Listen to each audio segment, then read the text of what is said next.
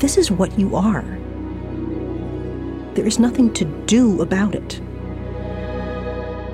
To be so significant and yet so insignificant all at once is the essence and the balance of what it means to be alive.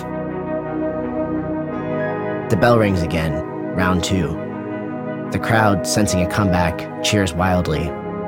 In their eyes, Eric's the underdog. He's newly energized. I watch him reinflate, find his power, and it's oddly beautiful. I had my moment. Now it's his. My friends are artists. And the apartment is crowded and overflowing with half finished paintings and musical instruments and the world of their daughters, and just full of life and chaos. It's warm and alive, and everything in here matters.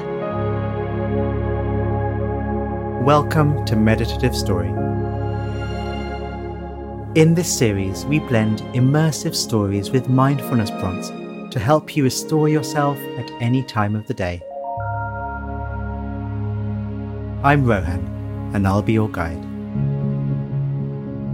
This time, as we start walking, we go almost immediately into a vertical climb.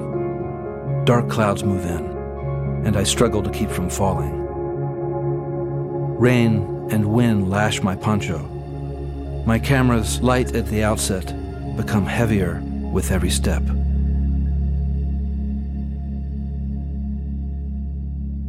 Does it feel like you're carrying a lot of baggage right now? How are your shoulders? Take a moment to roll them, rolling your shoulders back to free up some tension. Perhaps that feels a little lighter.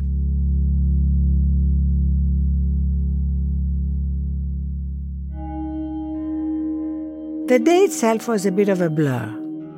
We just walked around Cambridge, two Greek women who barely spoke English, like spies doing reconnaissance. You'll hear stories from Arianna Huffington, news correspondent Dan Harris, on being host Krista Tippett, restaurateur Danny Meyer, and many more. The body relaxed, the body breathing, your senses open, your mind open, meeting the world. Katie was at the age where I took her everywhere in a baby Bjorn carrier. Tucked close against my body, she slept, both of us still. The cemetery was the only place I could breathe easily. Every now and then, as we wended through the narrow streets, we came upon a golden temple. Angel statues kneeling at its entrance, its elaborate roof flying off towards the heavens. This was like nowhere that I knew.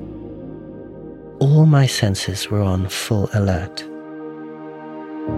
Anything could happen now.